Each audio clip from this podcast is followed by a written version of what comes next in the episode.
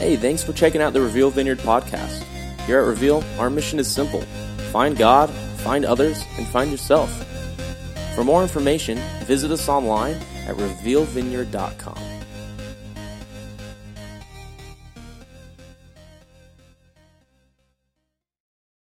We're on chapter 13 of John's Gospel. Uh, remember, gospel simply means good news, and so this is the good news according to John. John was a disciple of Jesus, and he wrote out of his firsthand experience uh, of his time with Jesus, and we get the uh, uh opportunity to read through uh, what he experienced firsthand. Now, John 13 marks a change in the ministry of Jesus. Uh, the mood changes in chapter 13. Jesus is nearing his final hours. Death quickly approaches. The crowds have departed. There are no more uh, free catered lunches for 5,000 plus people. Uh, the miracle healing services are a thing of the past. No more calming the storms. No more mountainside teachings. No more awing people with his wisdom and insight. He is 24 hours away, uh, really, from being in the tomb. And so around the corner is his betrayal, his arrest, nails piercing skin, thorns biting flesh. Uh, and this is what uh, we start to see in John 13 moving forward. It's known as the upper room discourse. The crowds have departed. It's Jesus and his 12 disciples, the 12 that would be given the task to change the world. And so we get a glimpse into what Jesus had to say his last few hours on earth, what he imparted into uh, his disciples. When you think of John 13, think of the um, upper room discourse, think of a deathbed speech of sorts, because that's what it was like. It would be if you gather your family and friends closest to you and you impart your final words. He's giving his final thoughts, his final instructions. Uh, and there was a lot writing on it. These guys would be charged to take his message and cause it to explode throughout the earth. So now we look at well, how does Jesus leave a lasting impact on his disciples? When it's your last few hours, what, what is it that you say or that you do that burns this memory into their brains, never to be forgotten? Maybe it is a mind rattling sermon. Maybe he reveals the mysteries of the universe to them, or maybe he does such an awe inspiring miracle that they are left gasping, right? If you thought this healing stuff of these guys was good, well, watch what I'm about to do now, and you know, turns Judas into a frog or something like that, right before their eyes. That what do you do to, to leave such a member, such a mark on those who are closest to you? And yet we see just the opposite. Where we would have done something to kind of inspire them through this great talk or some miracle, we see just the opposite and Jesus, no awe inspiring miracle. Instead, he washes their feet. It's his last act of service, really, to his disciples. And so the message today is called Humble Yourself. We'll be in John 13.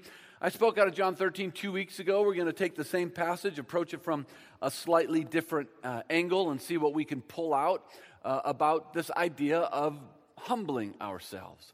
As we read the passage, it's important to know that uh, it was customary uh, to wash your feet before a meal.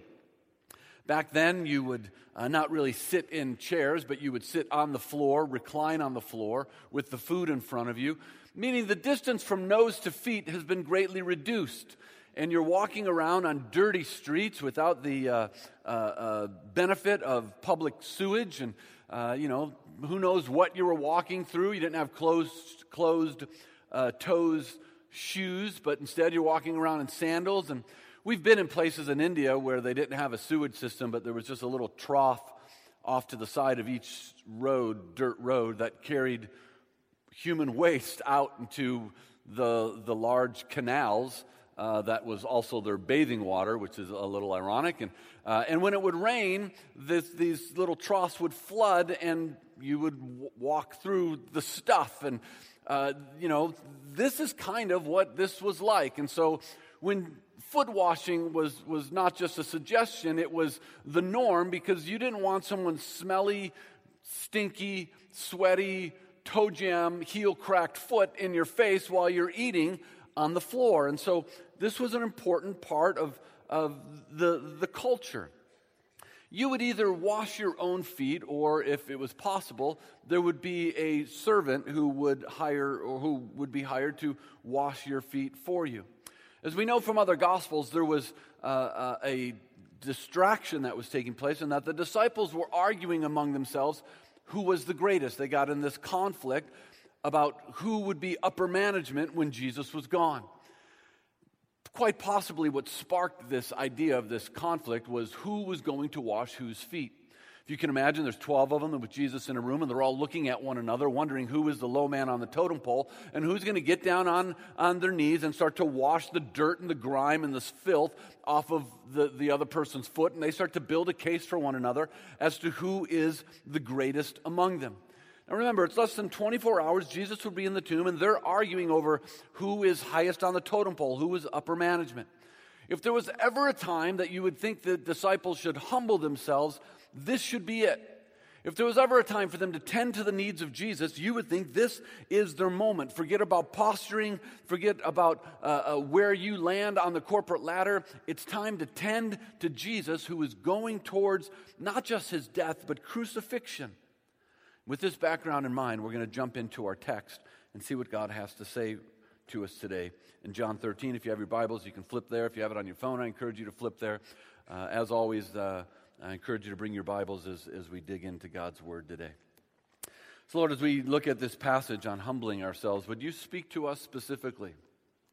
Would it not just be a, a, an idea that we study, but would it be something that we apply to our own lives? Would you uh, reveal whatever it is that needs to be exposed to us? Would you examine our hearts and would you shine a light on any place of darkness? And would we just before you now say, Come and speak to me?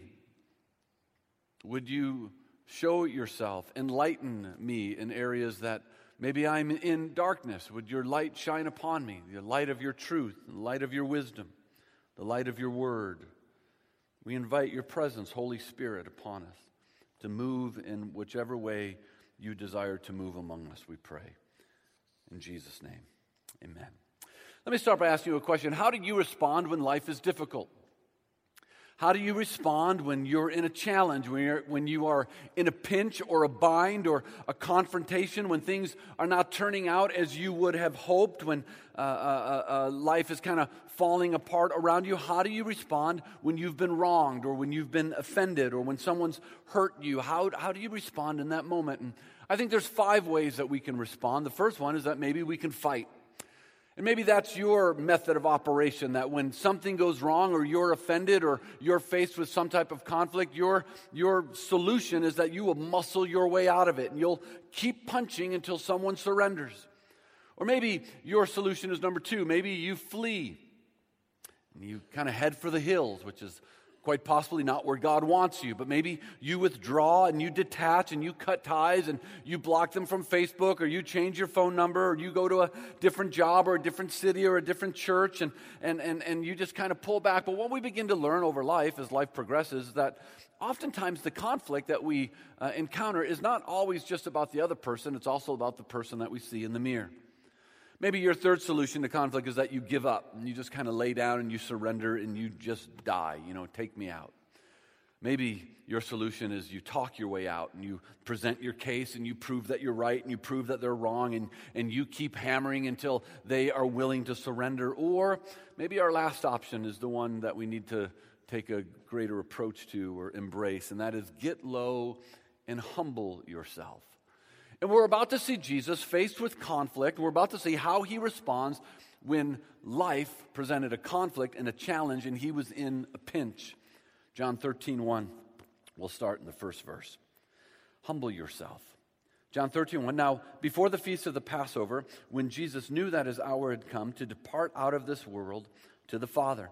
So, when we're talking about humble yourself, here's my first uh, challenge to us that we would humble ourselves when it's hardest to love. And we're going to see Jesus humble himself when it was hardest to love. Now, this uh, John starts off by telling us that his hour had come, meaning Jesus was fully aware of what was about to happen. Nothing caught him off guard. The cross was, uh, was close, his arrest and his trial and his crucifixion. Uh, he would be soon knowing that he would be bearing the sins of the world, every one of them, and he was fully aware of it. That every selfish deed, every cruel joke ever played, every form of racism and intolerance and bigotry, and every evil act of rape, and every murder, and every lie ever spoken, every wrong ever perpetrated would be placed upon him. And he was fully aware that his hour has come. He knew what he was about to go through. All of it placed upon him until the Father withdrew his presence. We, we often may wonder why Jesus cried out to God, Father, why have you forsaken me? Or why have you pulled away from me? Well, the Bible is clear that the wages, the penalty of sin, is death. It's spiritual separation, spiritual death, spiritual separation from God. And it is in this moment that the sins of the world are placed upon Jesus, that God separates himself, because that's the penalty of sin. God separates himself from the Son and far more painful than the, the thorns and the nails and the beating was the tearing of the Father withdrawing himself from the Son. And Jesus cries out, Why have you left me? It's the separation. It's the penalty of sin, separation from God. One day we will stand before Him in judgment, and, and some will be separated from God for eternity. The cross is Jesus stepping in taking that separation for us that we would not have to endure that penalty or that payment for sin. All of this is in his future. Jesus is contemplating it. He, he, he knows what's about to happen, and you would hope after three years the disciples would rally around Jesus to support him. You would hope that someone would get up and tend to the needs of Jesus and comfort him. Be like, John, stop taking notes for your book and, and go be with the man who is about to, to, to go to death for you and everyone else in the world. Look at as we continue in verse 2. Now, before the feast of the Passover, when Jesus knew that his hour had come to depart out of this world and go to the Father, having loved his own who were in the world, he loved them to the end. New Living says he loved his disciple during his ministry on earth, and now he loved them to the very end. I, I want us to just to focus on that, that little phrase, he loved them to the end.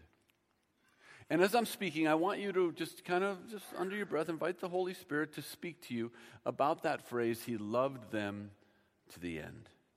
He's, he's, he's going towards his, his, his death. And the disciples are completely ignoring him. It would be like you gathering your family and you're on your deathbed and you have final part, uh, parting words and they're arguing about who gets the television.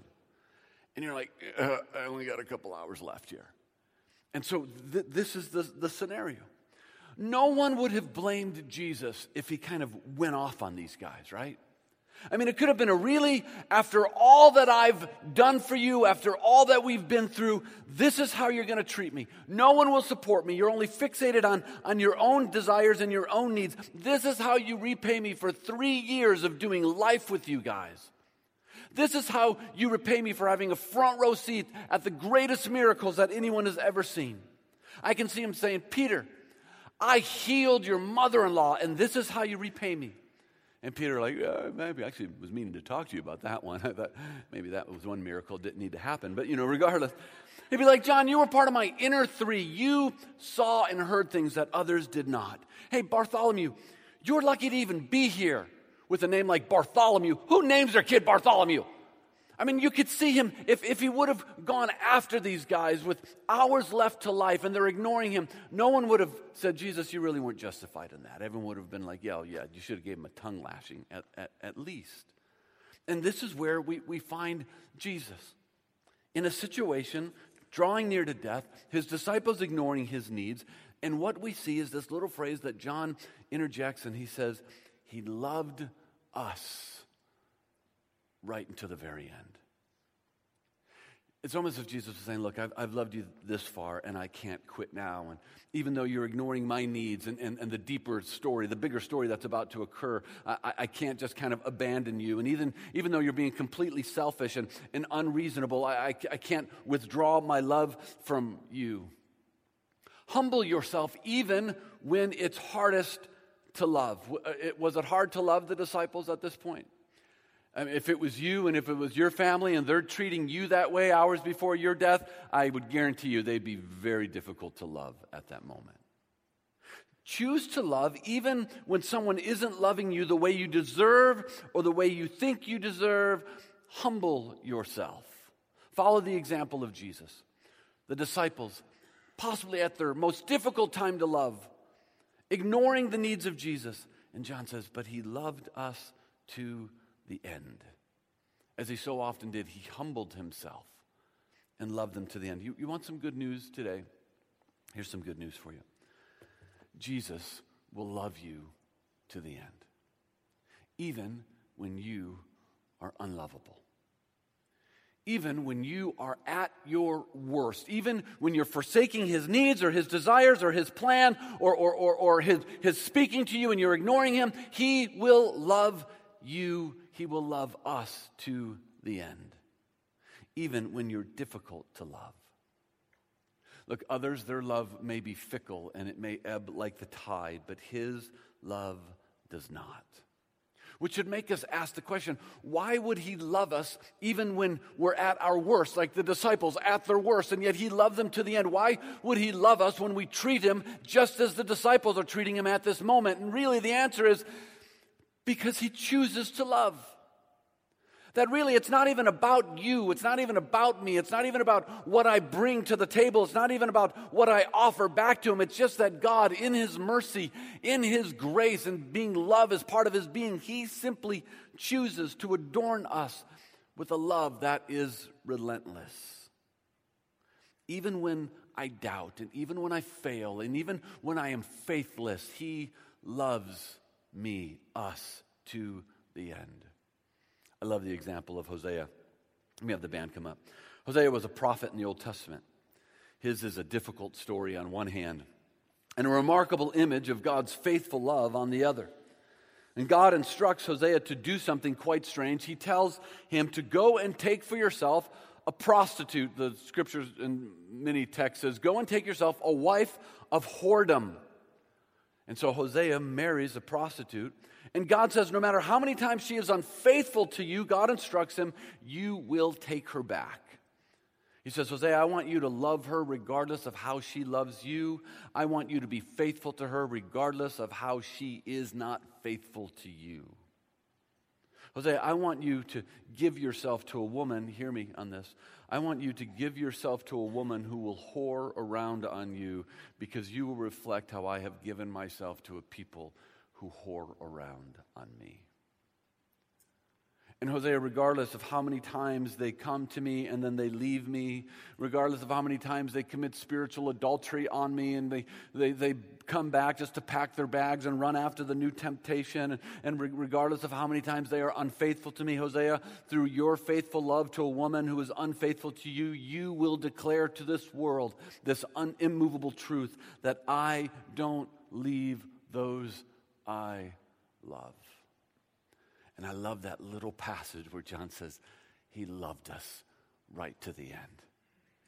Man, we screwed up and we messed up. And how many times did he tell us, How long do I have to be with you? And how many times do I have to ask you? And how, how, how many times, do, oh, ye of little faith, and boys, you're missing it again. And even hours before his death, we're totally ignoring him and we're arguing about who's the greatest. And yet, Jesus loved us to the end. Can I just speak these words over you that they may settle upon your soul. He will love you to the end.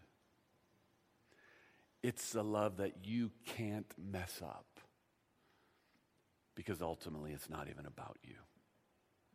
It's just a God that says, I'll love you even when you're at your worst, and I will love you to the very end.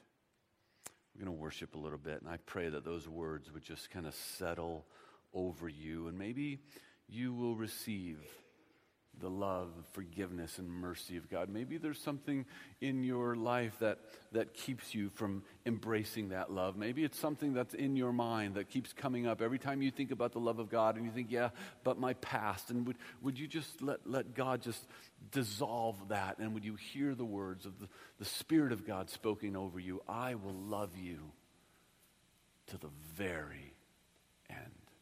The best thing best thing that we could ever give you as a church, I could ever give you as a pastor, is to discover that kind of love that is being offered to you. Man, don't stiff arm it. Don't reject it. Don't, you know, play the macho card of I'm a guy. Don't, don't, don't let the enemy lie that you've done too much or that you've sinned too much or that you've wandered too many times. And man, this is, he loves us to the end. Let's not get to the end of our life to discover that we've missed a love that was waiting our entire life. That little passage that John interjects, that he loved us even to the end. So humble yourself when it is hardest to love. Who is it in your life that when it's hardest to love, follow the example of Jesus, humble yourself. Number two, humble yourself when it's personal and when it's painful. John 13, 2 says this.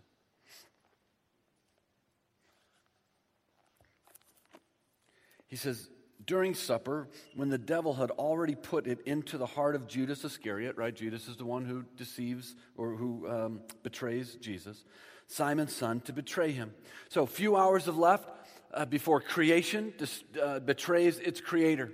Now, think about betrayal. Possibly nothing is more painful, nothing is more personal than when you've given yourself to someone and they turn against you. That when you've given yourself, your heart to them, your trust to them, and, and, and they betray you, they stab you in the back, they spread lies about you, nothing more painful. A secret meeting at work and the office staff, and everyone's there but you after you've given 20 years and you find out that you're on the outs. Or the person who said, I do forever, now it says forever's, forever's too long. Or a best friend who spreads lies and sells you out. Nothing is more personal and more painful than betrayal. And what's interesting, this isn't an I didn't see that coming moment. Jesus was fully aware that he was about to be betrayed, and he was fully aware that the person who was about to betray him was in the room, personal and it's painful, and he's just feet away from the person who would ultimately sell him out. I mean, this is personal, right? I mean, he created Judas. He knit him together, fearfully and wonderfully made. He did life with him for three years. The guy had a front row seat to the, the greatest miracles ever. He ate with him. He slept under the same roof. He slept in the same camp. And now is about to betray not just a guy, but God in the flesh. Listen, no one, at least me, would blame Jesus if he unleashed holy fury on Judas, right? Sitting at the dinner table and saying, Judas, you like the fruit? Oh, it's about to get a lot better, right? No one would have said, Jesus, really? I mean, it's what we all would have done. It's what we all root for in the movies when it comes to that moment. The guy discovers that where the mole is and who's been selling him out. And no one would have thought any less of Jesus. Kind of do a face melt, Raiders of the Lost Ark type miracle. Judas just, right? No one would have blamed him. He deserves it. And how many times have we justified our actions with that little phrase, they deserve it? So, what does Jesus do?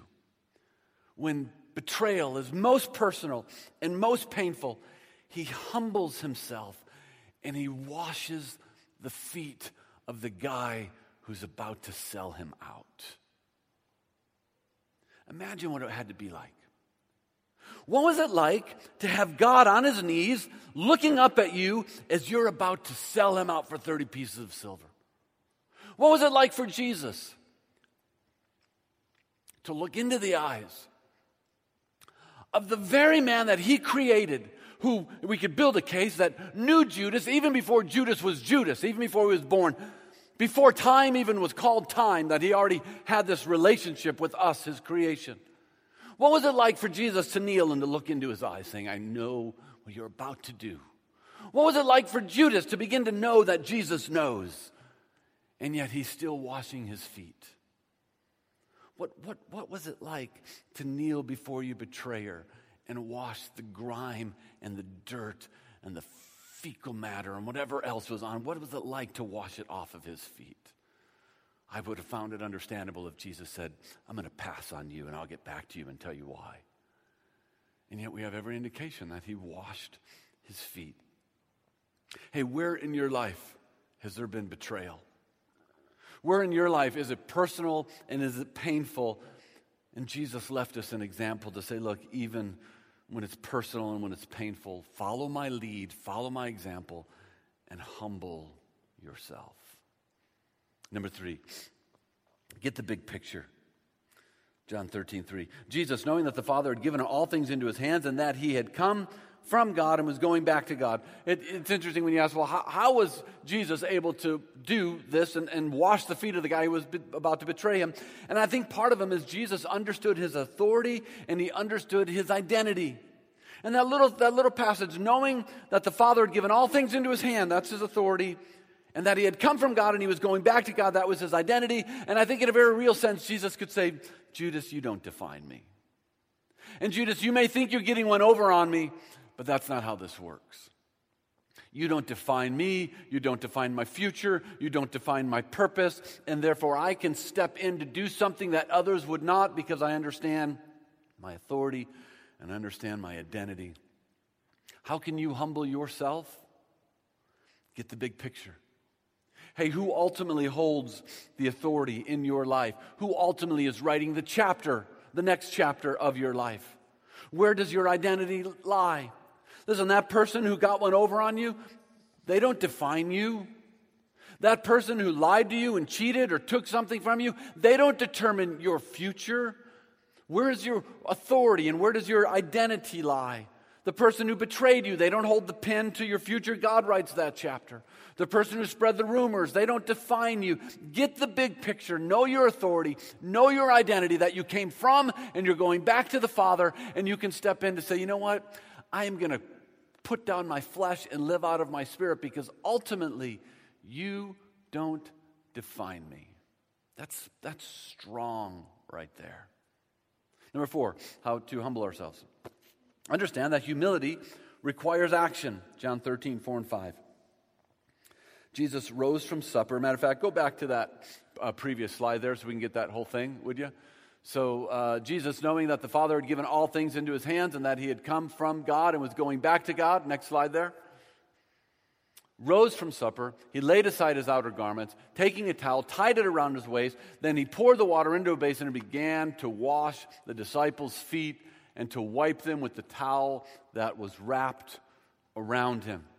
Hey, humility requires action, right? It's a do thing. It's not just think about being humble. It's not just, well, I'm kind of ruminating on, on what it would feel like to be humble. No, humility is a do thing. The Bible often doesn't tell us to be humble, it says to humble yourself. It says make the decision and humble yourself. Get low, place someone else above you, and humble yourself. Forget about your feelings, let your spirit rule over your flesh, and do it. So look what he did. Look at the action here. He rose, right? Somebody had to get up from the table, so Jesus rose from the table. He laid aside his outer garments. Really, that's taking off his, his uh, authority as a teacher or a rabbi in that culture. And he picked up a towel. That's the, the, the, the symbol of a servant. Tied it around his waist. In other words, he's putting on the garment of a servant. He's getting clothed for work. This wasn't glory work. This wasn't just a little pour a little water on your foot and a symbolic washing. Now, how involved was he going between the toes? I don't know. But this wasn't just a little, you know, dash of water and said, hey, how, how was that? He's washing their feet, hands to stinky, smelly feet.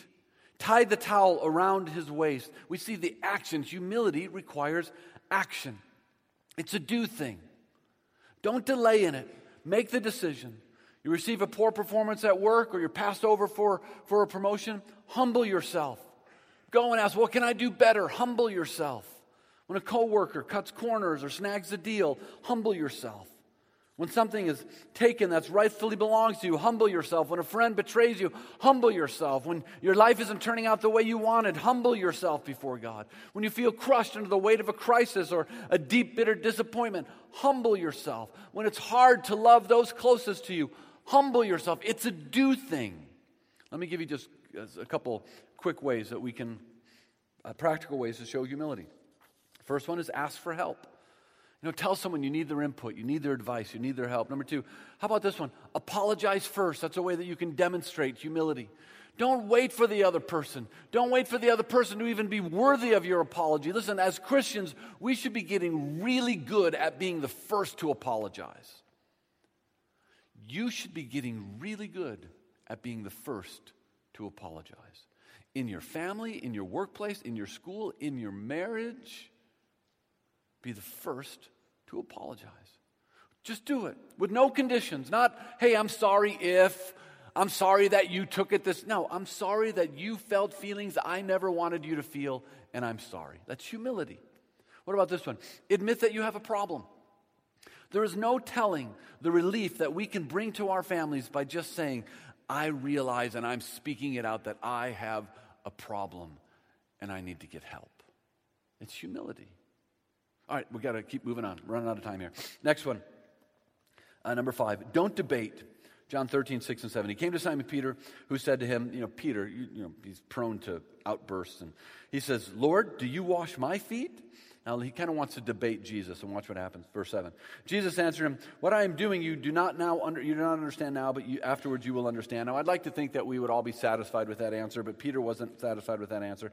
And Peter said to him, "You shall never wash my feet." Now, this is the same Peter that kind of rebuked Jesus once, same Peter that Paul had to rebuke publicly, that had this confrontation. Peter was always getting himself into trouble. And so now he tells Jesus, Look, you can wash everyone else's feet, but you're not touching my feet. Now, wanted to kind of have this debate. Jesus was not interested in a, a, debate. And notice what Jesus says. He says, Hey, listen, if I don't wash you, then you have no share with me. And notice Peter says, Lord, not my feet only, but my hands and my head. Peter's like, Hey, you will never touch my feet. Can I have a bath? Right? It's just like this, this, this, this swing. But he's kind of wanting to debate, and Jesus is like, No, there's no debating. I'm humbling myself. I'm washing your feet. And if you don't want a part of it, you can step aside. But I'm not debating you. I am humbling myself to serve you. Don't debate. Next, number six, don't pretend, don't fake it. Jesus said to him, verse 10 and 11, the one who has bathed does not need to wash except for his feet, but is completely clean. Now he says, and you are clean, Peter, but not every one of you is clean. In other words, he says, Look, I'm going to wash someone's feet, but I'm not stupid.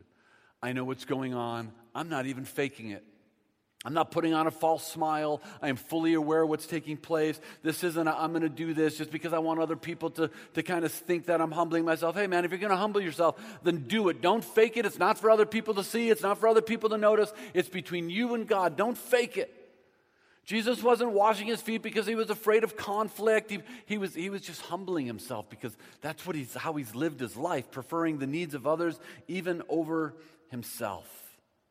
He knew everything that was about to happen. He could have called down a heavenly host of angels and wiped him out.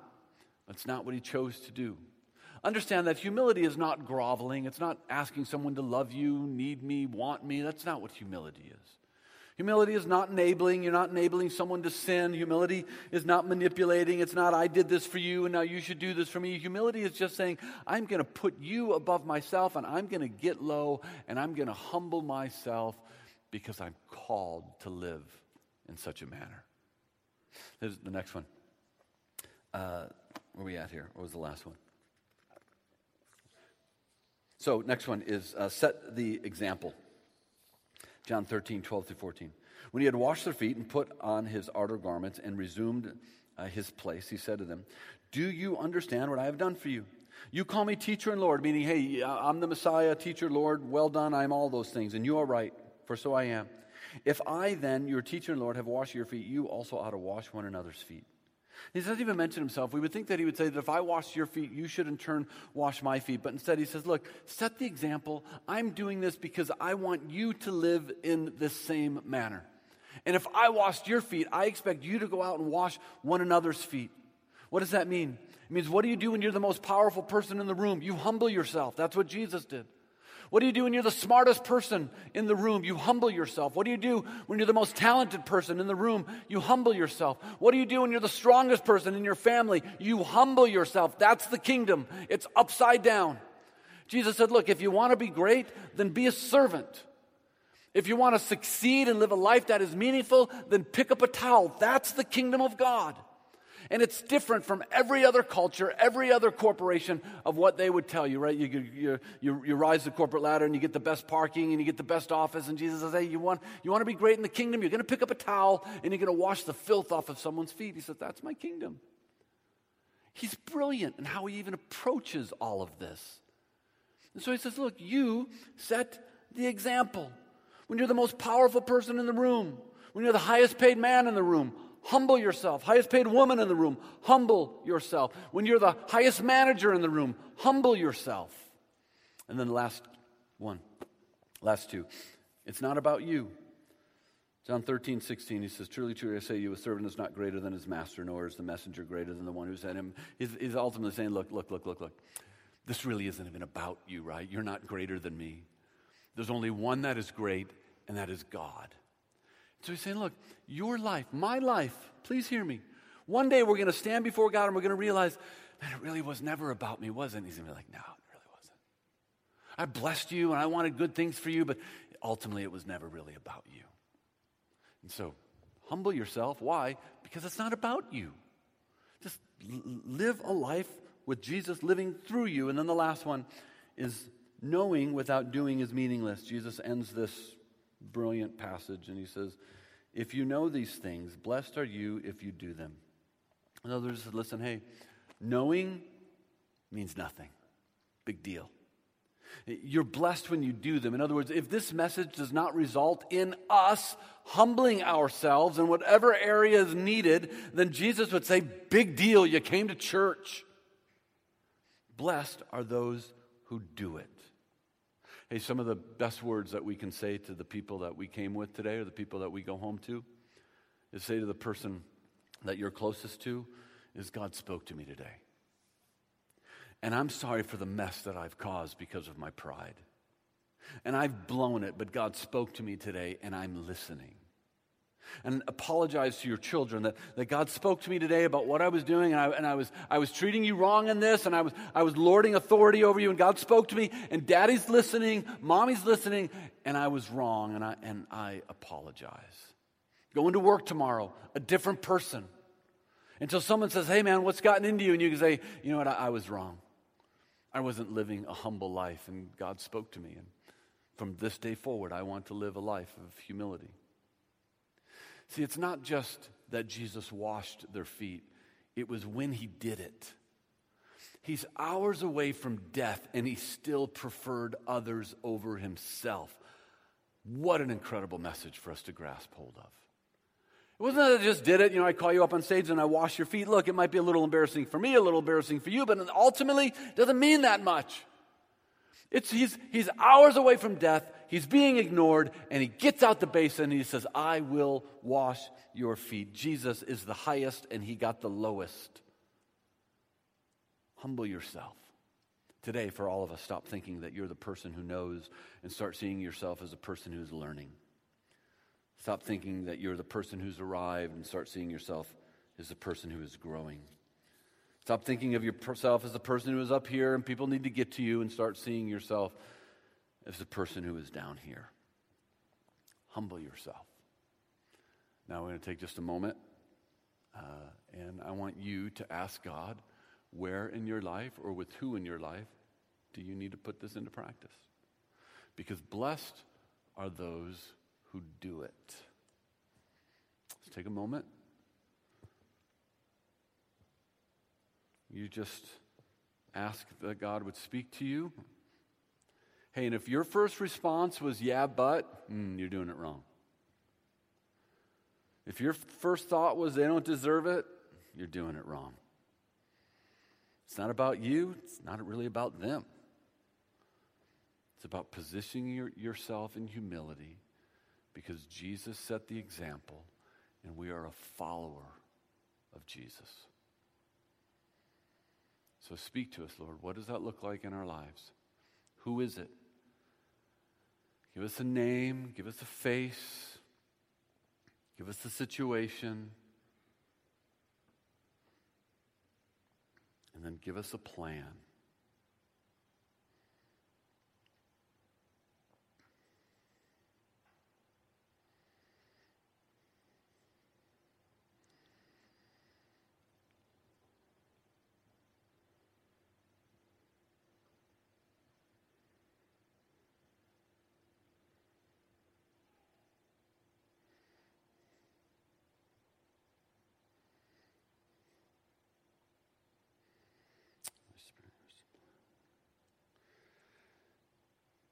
Today, Lord, I pray for our church and whoever you brought to mind, whatever situation you brought to mind, that we would step out in faithfulness and just do it, to humble ourselves. Humble ourselves. Let us be people of humility this week. Remind us as situations arise to be people of humility. And let us today leave here with a greater grasp, a greater understanding of your great love for us, and that you love us to the end. It's the greatest thing we could take away from today. The love of God, how rich and how full. And strong. I bless you, church, today. I bless you to experience God, to experience the Holy Spirit in your life, to experience the love of God and the mercy of God, the kindness of God. I bless you today to walk in his presence. In Jesus' name we pray. Amen. Hey, church, if you'd like prayer, make sure you come up and let someone pray for you. Just don't bolt out. Give us five minutes if there's something that we can pray for you over. Remember to keep praying for the church as we continue with the negotiations, meeting with architects over this building space at Fresh and Easy. And uh, God bless you guys. I hope to see you back next week. Have a great week. Bless you.